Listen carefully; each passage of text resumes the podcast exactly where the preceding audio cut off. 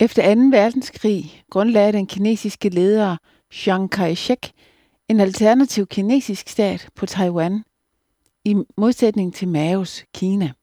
Fu Chiang Kai-shek var en personlig kristen og sagde engang, i traditionel kinesisk malerkunst er der bare ét fremtrædende objekt. Måske en blomst. Alt andet på billedet er underordnet. Sådan er et sundt kristenliv. Hvad er den ene blomst? Som jeg ser det nu, er det Guds vilje. Jeg plejede at bede Gud om at gøre det og det.